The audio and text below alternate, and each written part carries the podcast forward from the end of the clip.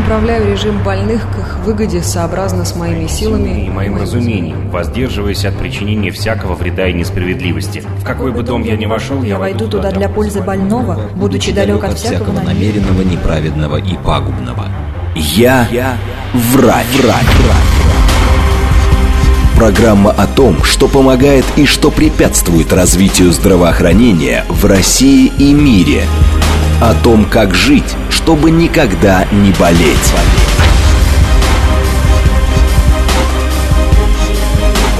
Врачи и пациенты. Программа предназначена для лиц старше 16 лет. Это программа «Врачи и пациенты» в студии Наталья Троицкая. Здравствуйте. Поговорим о детских лорозаболеваниях. Забегая вперед, скажу, они не так безобидны, как кажется. Что делать, если отит за отитом и ангина за ангиной? Вообще бытует мнение, что чем чаще ребенок болеет первые годы жизни, чем сильнее и сильнее иммунитет во взрослом возрасте и крепче. Но вот почему-то у каждого второго ребенка увеличены миндалины, и всегда кстати, нужно удалять. Об этом мы сегодня будем здесь обсуждать и говорить, и вообще другие вопросы, конечно, о заболеваниях затронем. С нашим гостем на студии кандидат медицинских наук, врач оториноларинголог, руководитель отдела острой хронической патологии уха, горла и нос НИКИ педиатрии имени Вельтищева, РНИМУ имени Пирогова, Алан Османов. Здравствуйте, Алан. Здравствуйте, Наталья. Ну что, начнем с самых частых заболеваний – лор органов у детей. Это все. Наталья, это все. Ухо, горло, нос и понеслось. Ну, на самом деле, доля правды в этом есть. Сейчас самый такой сезон, когда начинается ОРВИ, респираторные заболевания. Поэтому, конечно, осенью традиционно у нас прям огромное количество пациентов. А, это и отиты, действительно. Просто так устроено, что вся респираторная зона, она а, и основной контакт со всем внешним миром, в, особенно, в, скажем так, наша слизистых оболочек происходит именно через верхние дыхательные пути. Ну, это глаза, нос, рот, ротоглотка. И вот, конечно, все органы, которые встречаются на пути, они страдают так или иначе. А, в зависимости, конечно, от возраста ребенка. Мы знаем, что дети рождаются без иммунитета, и поэтому новорожденный ребенок, он вообще беззащитен. И он должен выработать свой вот этот вот иммунитет. И по мере роста там сначала зубы прорезываются, потом сад начинается, потом школа. Это все свои этапы, и везде новая флора, новые, новые контакты. И это все нагрузка, конечно, на иммунитет ребенка. И а, наверное, нет такого ребенка, который вырос бы а, и ни разу не был у лор-врача. Это атиты, это ну, банальный насморк, или мы называем его ринит, это синуситы в сложных случаях, ангина у всех хоть раз была.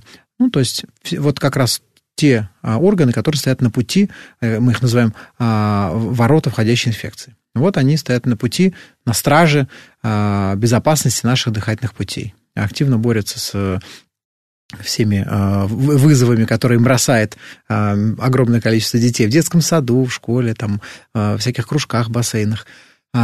И тут, конечно, зависит многое от иммунитета, потому что многие родители приходят и говорят, почему вот у меня вот трое детей, один болеет не переставая, да. а другой вообще там два раза чихнул и все. А вот такой набор антигенов, антител, такой, так иммунитет реагирует, так работает костный мозг, так работает лимфатическая система, поэтому здесь вот нельзя сказать. Вот, поэтому действительно есть кто-то болеет чаще, кто-то реже. Но самое главное своевременно реагировать на э, эти болячки, скажем так, и вовремя принимать меры. Ага, вот, кстати, по поводу мер. Тот же самый насморк, который 7 дней можно лечить, можно не лечить, это во взрослом возрасте, и то не всегда, я считаю, как бы правильная такая вот э, бытует вот это, это даже не миф. Уже многие считают, ну чё, 7 дней. По поводу детей – а на это как бы вот реагировать, либо сразу начинаем лечить, потому что тут же напуганы сосудосуживающими каплями, угу. а вдруг я передоз, тем более если маленький ребенок, да там вообще такие страхи, потому что я помню, приезжал токсиколог ко мне на эфир как раз э, детский, он рассказывал, что отравление сосудосуживающими каплями номер да, один, потому что да. мама, чтобы дышал нос, как можно активно закапывает, а потом... Опасно. Опасно. Да. А, значит, у детей, особенно если мы говорим детей там, первых там, трех лет жизни, игнорировать насморк нельзя. Что такое насморк? Да. А, есть как бы разные формы. Начинается все с э, отека слизистой оболочки, он может быть умеренный, может быть выраженный, а, и идет такое большое количество выработки слизи, вот, гиперпродукция слизи, ее тоже может быть больше, может быть меньше. А, и здесь, конечно, зависит от симптоматики. Если ребенок просто а, несколько раз чихнул, немножечко заложило нос, у него небольшая температура, 37, а, есть какое-то отделяемое, такое прозрачное отделяемое из носа, ну и ладно. посморкайте ребенка. Я всегда, кстати, говорю, что залог успеха в лечении вообще лор-заболеваний э, вовремя научить ребенка высмаркивать нос. Ух ты! А с какого возраста начинать? Надо начинать это делать с 6 месяцев, тренировать ребенка. Вот. И я вам скажу, есть дети, которые уже в 9 месяцев, в 10 умеют, понимают, когда им говорят, дуй носом, они дуют. У меня дочка в 9 месяцев начала сморкаться. Какая красота. Вот. Поэтому так. это, конечно, очень сильно облегчает в дальнейшем уход за носом ребенка, который болеет. Угу. Потому что я видел истории, когда семилетний ребенок не умеет посмаркивать нос, мама бегает за ним с аспиратором. Это, конечно, абсолютно неэффективная история, поэтому ребенка нужно научить нос высмаркивать как можно раньше. Тогда мы что-то закапали, промыли, посморкали, и, в принципе, а, каких-то глобально проблем тогда не будет. А ребенок не высмаркивает нос, слизь застаивается в задних отделах носа, инфицируются аденоиды. Это все потом затекает по э, носоглотке в трахею. Э, утром начинается кашель или ночью ребенок закашляется, трахеит, там до бронхита недалеко. И все это начинается с насморка. Но вообще я вам скажу, что э, кашляющий ребенок угу. дошкольного возраста, э, 80% этого кашля это именно лор-органы. Это аденоиды, э, ринит, аденоидит, есть угу. понятие аденоидит. Да, а что это такое, Воспаление кстати? аденоидов, воспаление вот этой глоточной миндалины, которая э, находится прямо по посередине между трахеей и кончиком носа. Так. Эта зона называется носоглотка. Э, и там происходит огромное количество процессов. Очень любит там жить стафилококк золотистый. Он там и в норме есть, но как только у ребенка падает немножечко иммунитет, этот стафилококк, как мы говорим, поднимает голову, его становится больше, и начинается такой вот гнойно-воспалительный а, процесс, а, по воспалению, по, по, а, скажем так, инфицированию вот этой вот глоточной миндалины, аденоидит. И вот этот гной весь, вот этот, или эта слизь, а, если мы ее не удаляем, ну, будь то аспиратор, будь то если ребенок умеет высмаркивать нос, то, конечно, это куда-то должно деваться. Так. вот. И проще всего это все затекает по бронхиальному дереву в верхние дыхательные пути. Трахея, бронхи. И поэтому это все инфицированная слизь путешествует по всей дыхательной системе, Э, и здесь от насморка до пневмонии, в принципе, может пройти э, там, не знаю, 5-7, может быть, 10 дней. Поэтому вот это чревато э, игнорировать адекватный туалет носа и, и насморк. Опять же, в задних отделах носа, в, точнее, в носоглотке располагаются такие два важных органа, как два устья слуховых труб. Да. Да, глоточные устья – это входные ворота для инфекции среднего уха. Вот вам и средний отит. Вот, поэтому и все это с насморка начинается. А, опять же, еще э, имеет значение, какая изначально анатомия. Некоторые дети есть, у которых малейший насморк, все, тут же ухо реагирует. Ну, Сразу такая, отец. Да, такая, такое строение слуховой трубы и строение аденоидов. Поэтому э, игнорировать насморк нельзя ни у какого ребенка, особенно если у него есть такая предрасположенность к отитам, к там, ларинготрахеитам и так далее. Чистый, здоровый нос, даже во время насморка санирован, это залог а, профилактики каких-то более серьезных вещей, таких как синуситы, атиты, бронхиты и так далее. Поэтому, если нос у ребенка умеет высмаркивать, высмаркиваем. Значит, сосудосуживающие капли. А, надо понимать, что сосудосуживающие капли, они ничего не лечат. Они просто а, убирают отек. И Если позволяют... Вот это не понимает у нас на самом деле. Вот, то есть они лечебным эффектом не обладают. А, они дают просто сосудосуживающий эффект, и, соответственно, а, вот именно отечность слизистой оболочки, которая препятствует нормальному оттоку а, слизи из околоносовых пазух, в зоне слуховой трубы, вот с этим позволяет справиться, плюс дает нормальную, комфортную возможность ребенку дышать и нормально высморкаться. Есть такие риниты, которые протекают без отека. То есть просто насморк из носа обильное отделяемое, такое водянистое, но нос при этом дышит. Не надо тогда сосуд суживающий. Да, ребенок дышит, все хорошо, они ни к чему, высмаркивается все. Заложила нос, не дышит, ребенок прям сразу гнусавит, окей, надо в возрастной дозировке. Там у детей до года одна история, до трех лет другая история, до семи третья, и у взрослых уже четвертая. Поэтому в зависимости от того нельзя превышать эти дозировки. И золотое правило, эти капли нельзя капать больше 7 дней. Вот а, а я вообще говорю не больше 5. Я вам расскажу почему. Потому uh-huh. что а, происходит интересный механизм, а, в результате которого мы обманываем наш головной мозг. Вот мы сидим с вами сейчас, дышим носом, наш головной мозг знает, что вот а, для вдоха нам достаточно вот такого объема полости носа, мы вдохнули, выдохнули. А, раздражаются определенные нервные окончания, посылается импульс в головной мозг, мозг э, получает информацию, что мы сделали вдох, все окей, мы счастливы. А если сейчас нам с вами даже взять и забрызгать сосудосужащий препарат, нам станет дышать еще легче. И мозг начнет фиксировать гораздо больше приток воздуха, и через какое-то время ему это понравится, ну, если простым языком говорить. А какой он деловой? А потом он под, под это перестраивается, и даже при нормальном дыхании мозг говорит, а мне мало, надо больше, так вот лучше. И мы начинаем привыкать, значит, психологическое, физическое привыкание возникает когда происходит злоупотребление этими каплями. То есть у меня очень много пациентов, которые приходят и говорят, а я уже 10 лет брызгаю капли. Да. А я смотрю, а в принципе проход, просвет-то хороший, дышать он может носом, а уже вот этот механизм разблокировать очень сложно. Головной мозг уже создает новые нейронные связи и все время требует вот увеличить просвет. О, вот. А, поэтому здесь этим увлекаться нельзя, особенно у детей это происходит. Мозг гораздо более пластичный. Есть несколько таких, а, это вообще отдельная, конечно, тема, но а, ага. есть несколько моментов, когда дети привыкают очень активно, особенно подростки. Вот в пубертатном периоде у мальчиков, даже у девочек чаще, на фоне гормональных изменений очень сильно текает носовые раковины. Это нормальный процесс, и они начинают чуть хуже носом дышать. Это проходит, это транзиторное состояние, оно самостоятельно проходит. У него даже, даже у этого нет какого-то диагноза, это называют таким общим каким-то диагнозом вазомоторный ринит, угу. но в целом это такой вот э, период, когда носовые раковины реагируют. То же самое происходит во время беременности, есть ринит беременных. А такая же история, носовые раковины отекают, там венозная кровь застаивается, и мы начинаем брызгать сосудосужащие капли. А после беременности не можем с них слезть.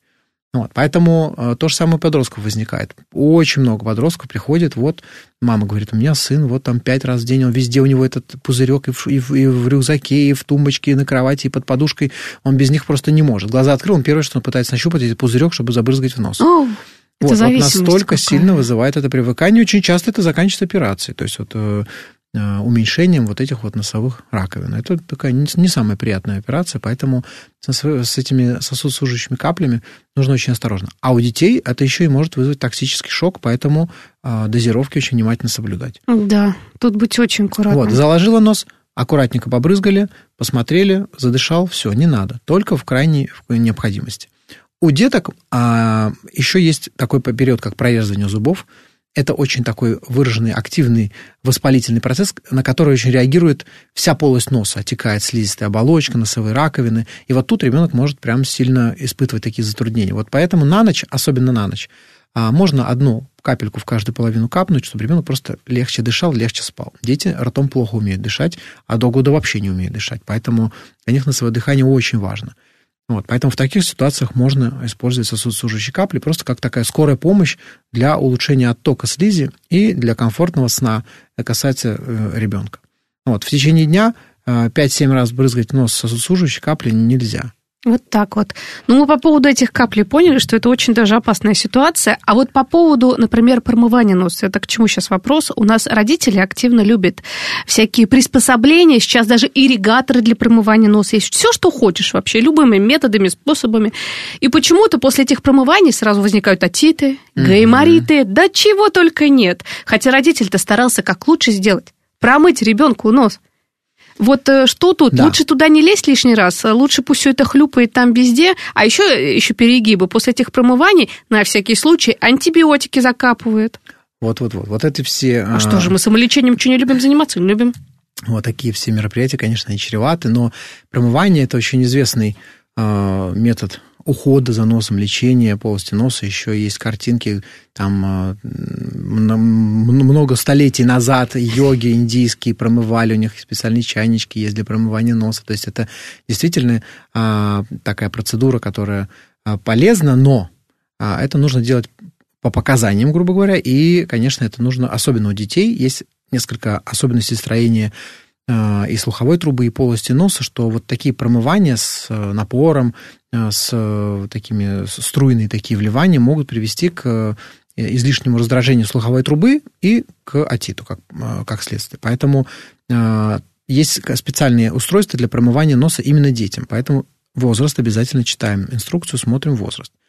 А когда надо промывать ребенку нос?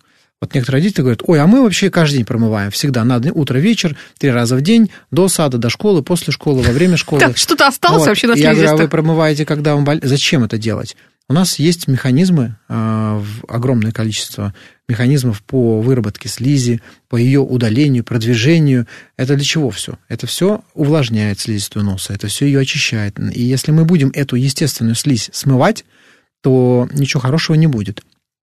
А, мы в итоге получим пересыхающую все время слизистую и будем потом промывать постоянно. Поэтому этого делать нельзя. Вмешиваться в естественный процесс нельзя.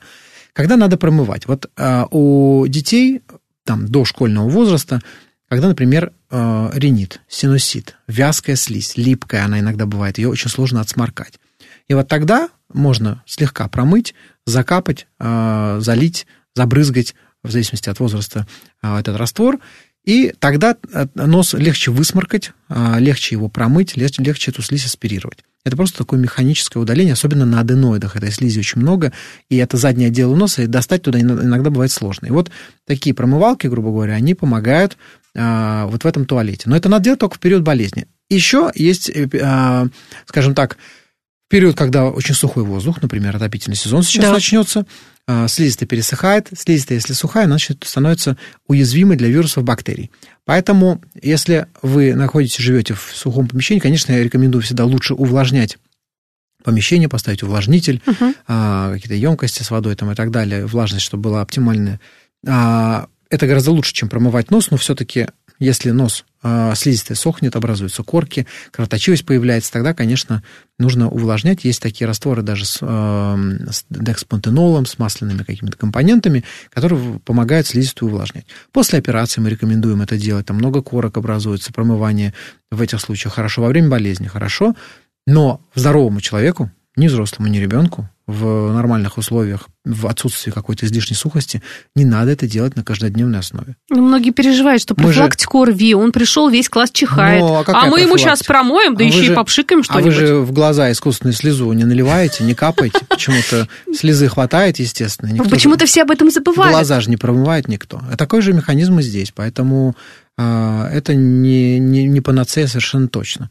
Вот. Нужно адекватный туалет носа должен быть у ребенка, а родители некоторые нос два раза в день промывают, зато э, ребенок может есть огромное количество каких-то сладостей покупных, э, спать ложиться в 2 часа ночи, никакого режима, а потом удивляется, что болеет. Конечно. За нос же промываем. Конечно, все вот, хорошо. Поэтому есть другие факторы, которые на иммунитет гораздо больше влияют, чем непромытый там вовремя нос. Поэтому Нет. пренебрегать этим нельзя. Я понимаю по поводу... Самый же частый вопрос от родителей, как укрепить иммунитет, чтобы был здоровым. У нас я, же все знаете, же любят... Я раз 10 в день отвечаю на этот вопрос. Так. А, и родители мне иногда показывают какое-то огромное количество иммуномодуляторов, витаминов, а, каких-то БАДов. Да. А, уже все заказали, все привезли, вот да, как нам это пить?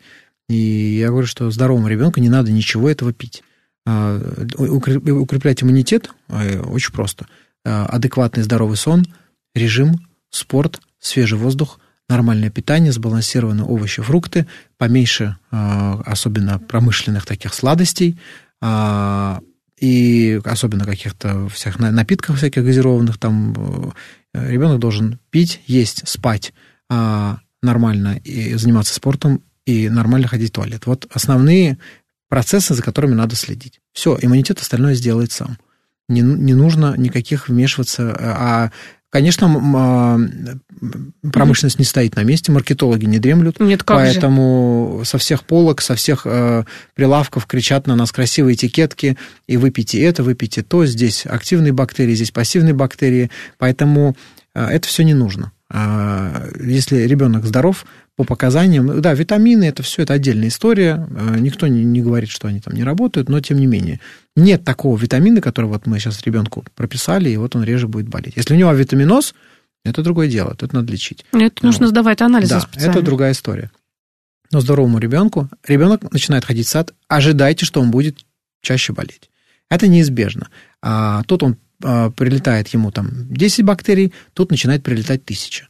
А это неизбежно, он будет чаще болеть. А, да, раз на раз не приходится, все дети разные, иммунитет у всех разный. Один болеет раз в год, другой три раза в месяц.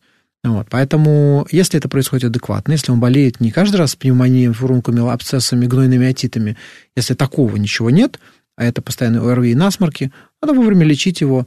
Ну, опять же, э, некоторые родители стремятся ребенка в сад отдать там в полтора года. Я, вот, я не очень сторонник Чтобы этого. Чтобы прям. закрепил, да, сразу все, слишком, всем переболел. Слишком рано ребенка отдаете в сад, у него иммунитет еще не готов, поэтому раньше четырех лет, конечно, э, нельзя сказать, что противопоказано, но э, если вы отдаете ребенка раньше, ну, ждите, что, конечно, он будет чаще болеть, надо с этим справляться. Имейте в друзьях хорошего педиатра и отоларинголога, и все будет хорошо. Вот, ну, и опять же, научите ребенка сморкать нос. Если он еще не умеет сморкать нос, не давайте его в сад, потому что иначе все эти садовские инфекции будут лечить гораздо, гораздо сложнее. Вот, поэтому а, это вот основные такие а, а, вехи для того, чтобы ребенок реже, реже болел, и, а, и если и болел, то болел адекватно. То есть есть такое понятие, как болеть нужен, ребенок должен правильно. Да. Вот. И если у ребенка 37 температура, а у него начинается, не надо его в сад вести, он инфицирует там всю, всю, всю группу.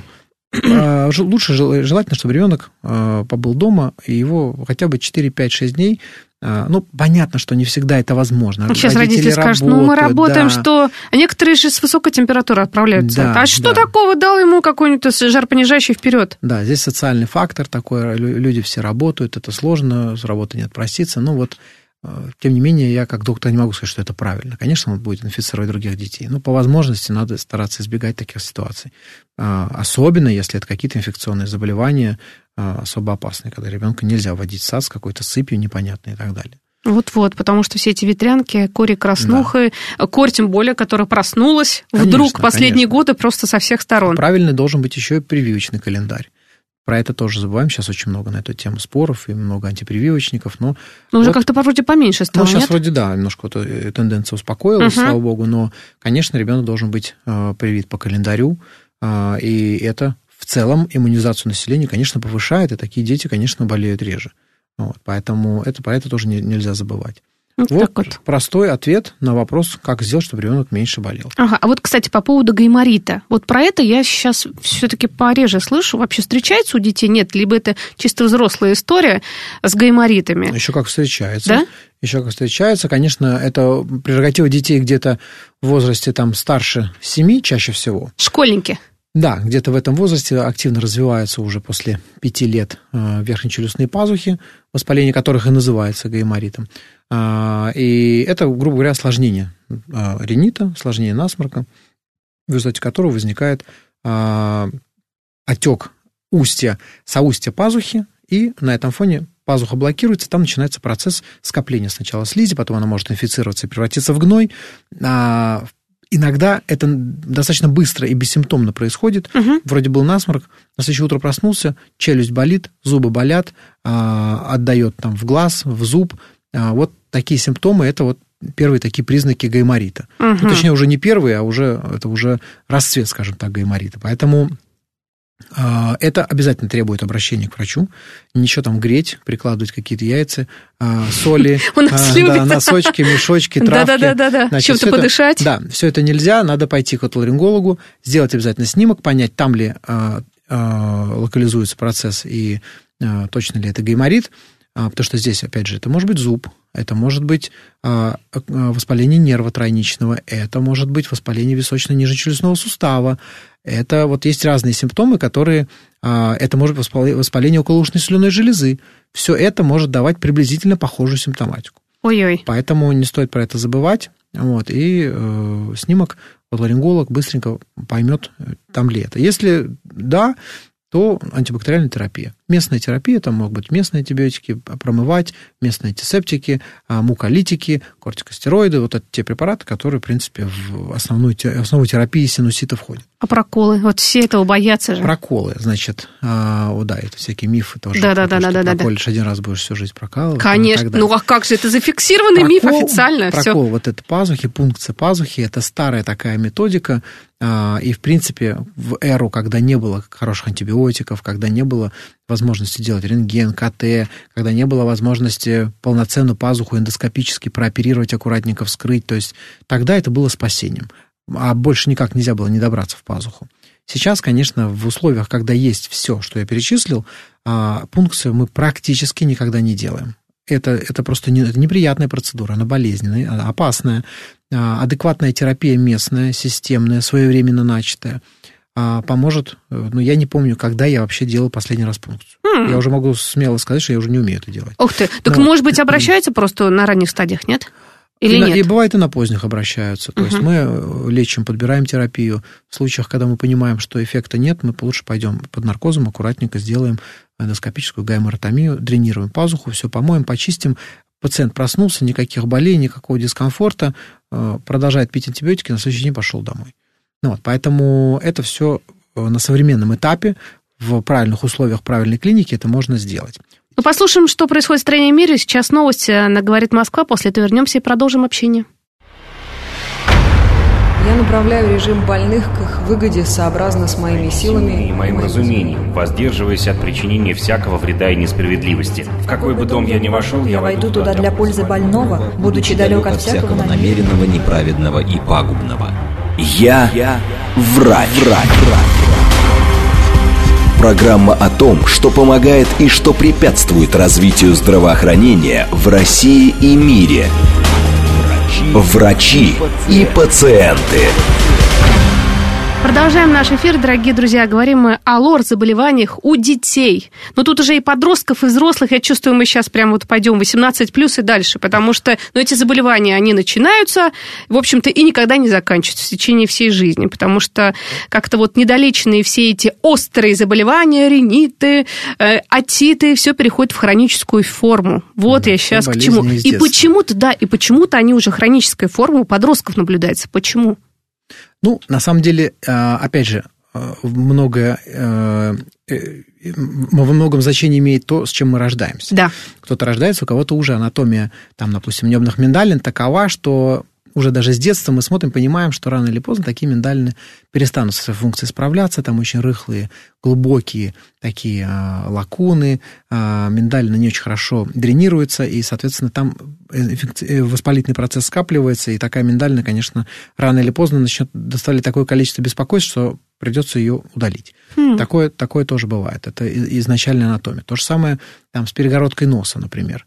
А, в детстве мы уже видим, что перегородка а, носа стоит неровно, растет неровно, подвывихнуто, ну и, соответственно, конечно, к 16-17 годам активный рост лицевого скелета, перегородка уходит, нос не дышит, мы ее оперируем. То есть а, есть такие вещи, которые от нас, в общем-то, не зависят. Наследственный фактор. Да.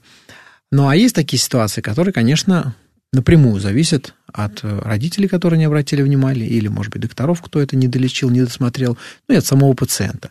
Ну, вот, в частности, например, хронический отит. Очень часто а, это заболевание возникает именно потому, что в детстве своевременно правильно ухо не лечили.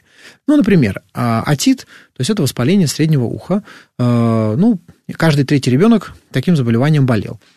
При правильном подходе, при правильном лечении пролечили, есть там несколько стадий, может быть, это если гнойный отит и даже барабанная перепонка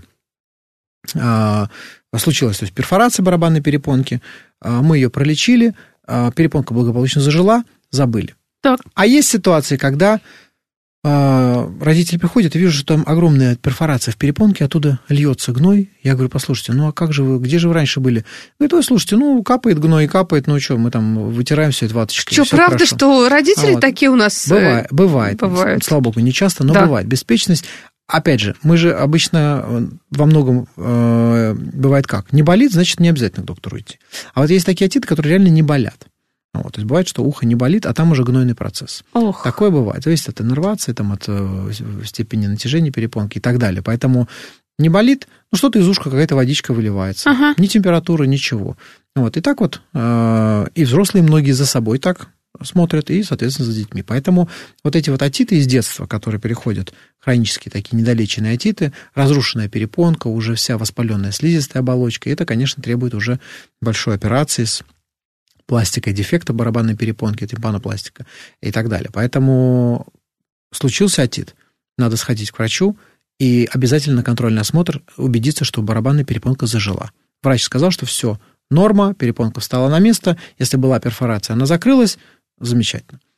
А еще ситуация – это травмы всякие разные у детей. Это же инородные тела, Это всякие травмы во время игр, хлопок по уху, баротравма, разрыв перепонки, Ах, ушные Страшно палочки. становится. Сейчас все родители посидеют резко после этого Ушные эфира, палочки. конечно. А ушные палочки это же вообще золото. Это да. То А родители это же всё- помогают изначально. Конечно, это все, они на самом деле не ушные, это, это, это- это мы их так называем, они вообще называются косметологические палочки. Простите. Они- ну вот видите, у да, нас уже а зафиксировалось в голове. Ушные. ушные это вообще-то на самом деле другие, которые имеют специальный ограничитель, толстые такие палочки, которые при всем желании дальше преддверие не засунуть. А вот, то есть вот те ушные, а это космети- косметические палочки, которые не для уха. И знаете, какой самый частый вопрос? М? Нужно ли чистить уши и как часто? Конечно, а то там сразу серные пробки, вообще все потечет Вот, и вообще да, зафиксируется. Правильный ответ на это, что уши вообще-то чистить не надо. У нас есть механизм самоочищения, который заключается в жевании, работает, когда височный нижний челюстной сустав, а, нижняя стенка слухового прохода делает такие волнообразные движения, и сера из глубоких отделов уха продвигается к наружным. И вот когда уже сера появляется в зоне досягаемости и видимости, вот тут уже можно ватным диском там а как-то аккуратно эту серу убрать. А вот глубже, дальше преддверие засовывать ничего не нужно. Вот, это золотое правило. Ну, еще есть такой момент, опять же, слуховой проход у всех разный. Да. Есть люди, у которых слуховой проход изначально очень узкий, очень изогнутый. Они обречены на пожизненное серообразование, а, пробки. Они такие пациенты а, раз в три месяца а, как по часам приезжают к отоларингологу, потому Мгм. что, что бы они ни делали, у них образуются пробки серные. Такое есть, это с этим ничего не поделать. Такая вот анатомия, физиология. Есть люди, у которых более активное серообразование, у кого-то менее активное. Эта сера тоже может иметь разные, разную консистенцию, в зависимости от, э, где человек проживает, какая там влажность э, и так далее, и так далее. Поэтому виды этой серы тоже могут быть разные. Но в любом случае, если это серная пробка, ее в домашних условиях никак не удалить. А Это пот- попытки что, были? да, Удалить? коне- конечно. А, и благодаря таким попыткам много было сделано, много сделано Открытий было потом. открытий, да, и операций в итоге. Вот, поэтому ничего из уха удалить самостоятельно практически невозможно, как только этот предмет минует преддверие, то есть видимые первые там полсантиметра а, слухового прохода. Особенно дети, которые засовывают туда бусинки, а вот эти, они очень любят засовывать круглые предметы, ее удалить дома практически невозможно, потому что пинцетом пытаются родители за нее схватиться, они только проталкивают ее дальше, Ох. глубже. А в слуховом проходе еще есть такая зона, как перешеек, а, и вот если инородное тело минует его, то это уже достать даже и от ларингологу сложно. Это уже под наркозом, возможно, придется делать и так далее. Поэтому увидели, ребенок что-то засунул, сходите к отоларингологу, он специальным инструментом для удаления народных тел его достанет. А, И не нужно это делать сам- самостоятельно в домашних условиях. Вот, поэтому а, вот пренебрегание такими правилами в детстве в итоге приводит к тому, что во взрослом состоянии либо перфорация барабанной перепонки, а еще перфорация может быть, знаете чего? Мгм. Это перегородки носа. Еще, Ух ты. еще более сложная ситуация. А она как возникает и почему? Она возникает э, по трем причинам. Первое – это какое-нибудь инородное тело, длительно стоящее в полости носа, ребенок что-то засунул, это массивно-воспалительный процесс, а, и, бараба, и э, перегородка носа, э, грубо говоря, развалилась, образовалась перфорация. А, Это чаще всего батарейки. Самое непло- неприятное инородное тело, мы всегда это говорим, это батарейки. Вот эти маленькие, кругленькие, которые есть в игрушках. А, И вот такая батарейка за несколько часов может привести к разрушению а, перегородки носа и дальнейшей ты. перфорации, которую потом оперировать и восстанавливать очень сложно. Это э, неврозоподобное ковыряние носа. Не поверите, но ребенок может себе наковырять перфорацию и проковырять себе перегородку носа. Так вы, это, это нервное, наверное, Да. уже даже Это такое тикоподобное состояние. Ну и привычка просто. Бывает просто привычка. Вот ему не нравится вот там где-то корочка, он привык. Утро начинается с того, что достает эту корку оттуда. А Вот. И вот в какой-то момент это происходит перфорация. Такое вот а, агрессивное, инвазивное ковыряние, скажем так. Ух ты. А поэтому вот так ковырять, ковырять носу не всегда безобидно. Это особенно детей касается, вот у них это в привычку входит, а вот, и они начинают. И там, чем больше эту корку убираешь, тем больше она образуется. Ничего это не заживает, и в итоге случается перфорация. Ой-ой-ой-ой. Ну и третья причина – это а, после операций на перегородке носа а, по разным причинам возникают эти перфорации. Если операция была сделана, там, скажем так, не очень, не очень удачно пошел процесс, то возникает перфорация. Вот, поэтому на это тоже стоит обращать внимание. Если вы видите, что ребенок постоянно ковыряет нос и достает оттуда какие-то крупные корки, и это на регулярной основе у ребенка прям палец в носу все время, это тревожный звоночек. Ну, так вот, а мы так думаем. А вот, знаете, вот часто вопрос, на самом деле, у нас от слушателей, почему ребенок храпит и что с этим делать? О. Да, это вот сейчас, я думаю, мы сейчас к аденоидам, к нашим любимым подойдем, да. к миндалинам, которые там, я не знаю, какого размера.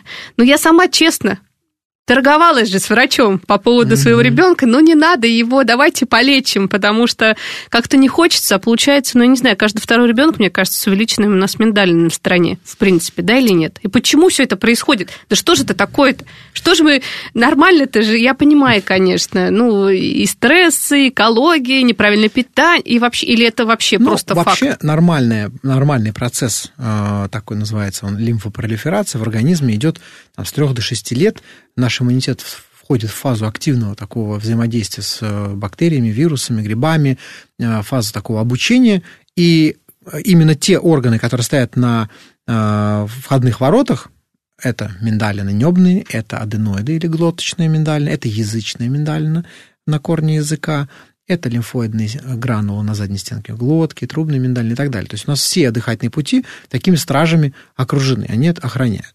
И вот в процессе контакта ребенка с таким огромным количеством вирусов и бактерий, происходит их физиологическое увеличение. У кого-то больше, у кого-то меньше, у кого-то они становятся совсем большие. Э, и здесь, конечно, как только увеличиваются небные миндалины до такого состояния, что они там, допустим, э, в половину блокируют глотку, когда ребенок засыпает, он расслабляется, немножечко спадает корень языка, заваливаются эти миндалины, и вот просвет становится уже совсем узенький, тоненький через который под давлением а, протискивается воздушная струя. И вот и возникает вибрация мягкого неба, возникает храп. У детей, ну, слава богу, у детей с этим, с этим, э, с этим попроще, 95% а, храпа – это аденоиды миндалины. Либо одно, либо другое, либо, либо вместе взятые. У взрослых, конечно, причин гораздо больше. Вот, там и анатомия, и шея, и, и ожирение, и щитовидная железа, и много-много. Вот. А у детей чаще всего именно такие причины. Поэтому храпит ребенок, это ненормально.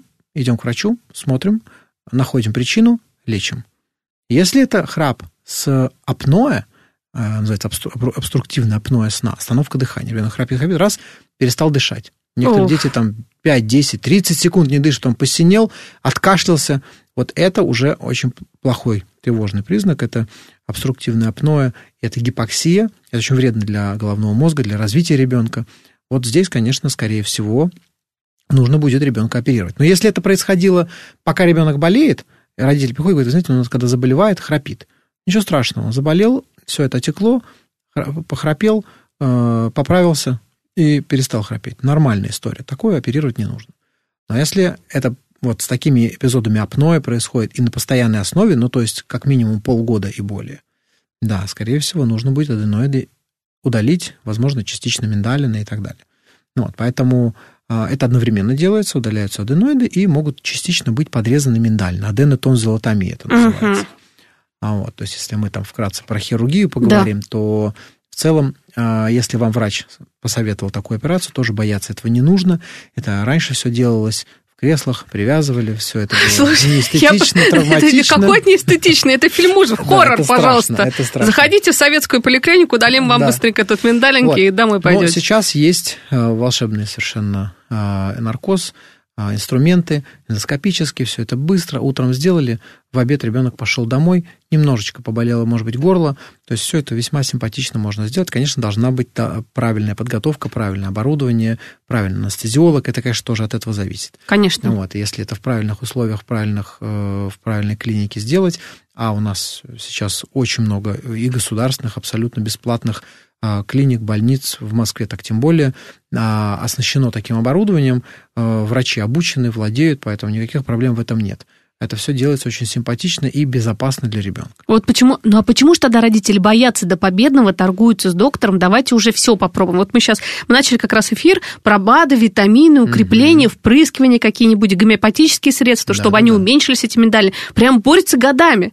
Вот правда, что уже вот, ну уж не знаю, бедный ребенок измученный, но у него все вливают, вливают что-то, чтобы вот эти самые миндалины а, или аденоиды стали поменьше. Да, в боязни э, этой операции родители иногда увлекаются настолько, что, конечно, э, в итоге вредят ребенку, который не дышит, не слышит, теряет слух, болеет часто и так далее. Поэтому, если я вижу, что, например, это ребенку а, не повредит прям сильно, я таким родителям говорю, ну, попробуйте, полечить, хорошо. От, там, потому что вы гомеопатию покапаете, там хуже от этого не будет. А, попробуйте, давайте посмотрим, 3-4 месяца полечим, окей.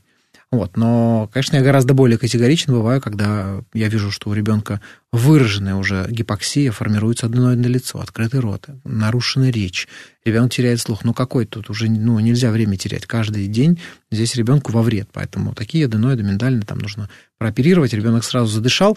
И очень много таких историй, когда родители прям вот с, с болью прям соглашались, и как только ребенка привезли после наркоза, они видят совершенно уже даже выражение лица меняется у ребенка они просто не узнают свое, свое чадо, меняется голос, меняется э, поведение, меняется сон, аппетит. Ну, столько изменений происходит, что родители, конечно, начинают сокрушаться, как же они раньше э, на это не решились. Вот, поэтому, если все это делается своевременно, качественно и по показаниям, ничего страшного в этом нет. Да, конечно, это наркоз, но я всегда говорю, что вреда от этой постоянной гипоксии, который ребенок, который живет каждый день, гораздо больше, чем вреда от там, 20-минутного наркоза. А эта операция в умелых руках, грубо говоря, может длиться всего там, 10, 15, 20 минут. Ух ты! Поэтому это зубы лечить дольше. Вот до чего техника дошла на Да. самом деле? Поэтому это вот называется так, такая методика есть шейверная аденотомия. То есть такой инструмент, который позволяет быстренько удалить все это дело. Потом все это дело, а, как правило, коагулируется там лазером или специальным инструментом. И никакой крови. Ух ты. никаких следов крови, Вот никаких как раз помню, что это самая кровяная, страшных, да-да-да, ничего. операция. Ничего, никакой крови, все. Это эстетически, эмо- психоэмоционально для ребенка гораздо проще. Ребенок заснул, проснулся. Мы вообще детям говорим, что будет ингаляция. Ага. Потому что у нас анестезиологи вообще даже придумали добавлять ароматизаторы в, значит, на- в наркозный аппарат.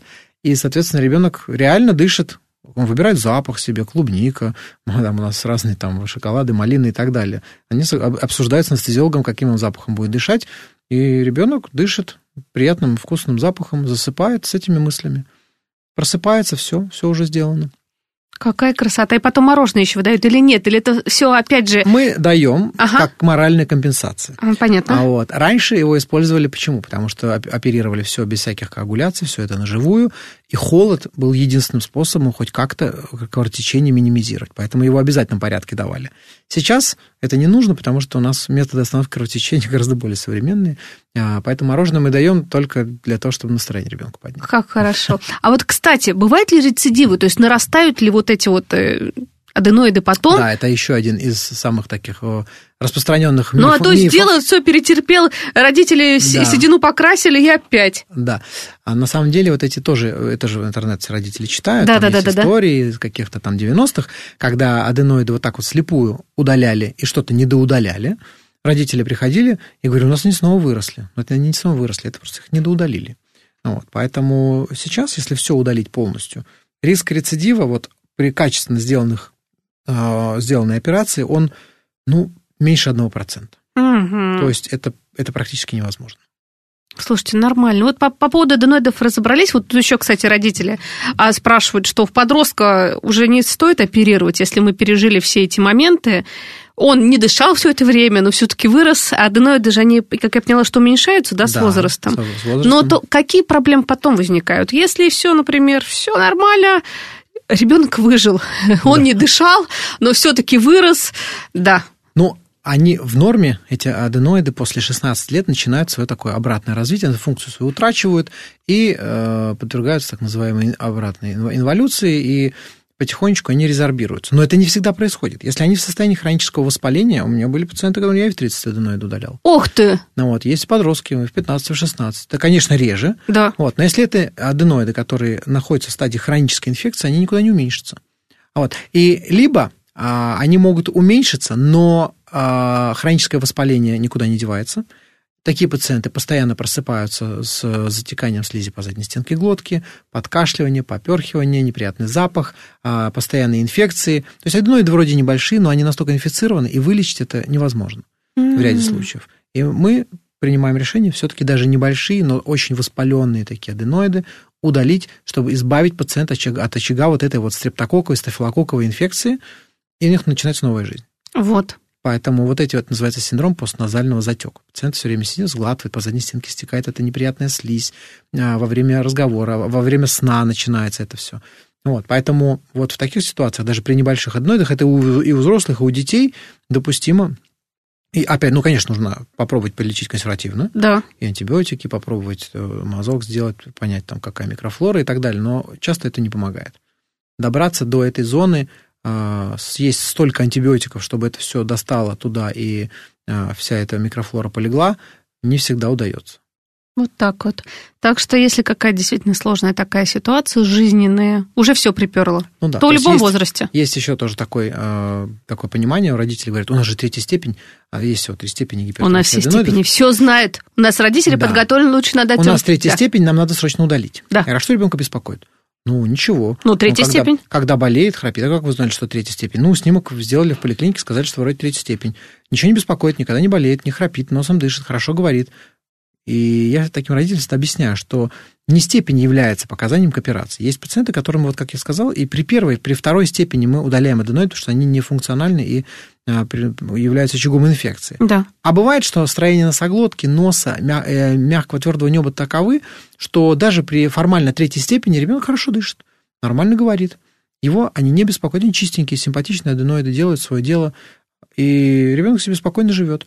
Ну или, например, какие-то минимальные симптомы, например, а, вот как раз э, только сегодня утром смотрел ребенка. Да. А, единственный симптом гнусавость. Ну да, немножко гнусавит ребенок. Все, никаких других проблем нет. Формально не третий степень, он даже не храпит.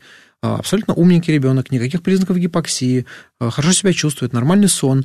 Немножечко гнусавость, если прислушаться. Ну и ладно, пока полечим, понаблюдаем.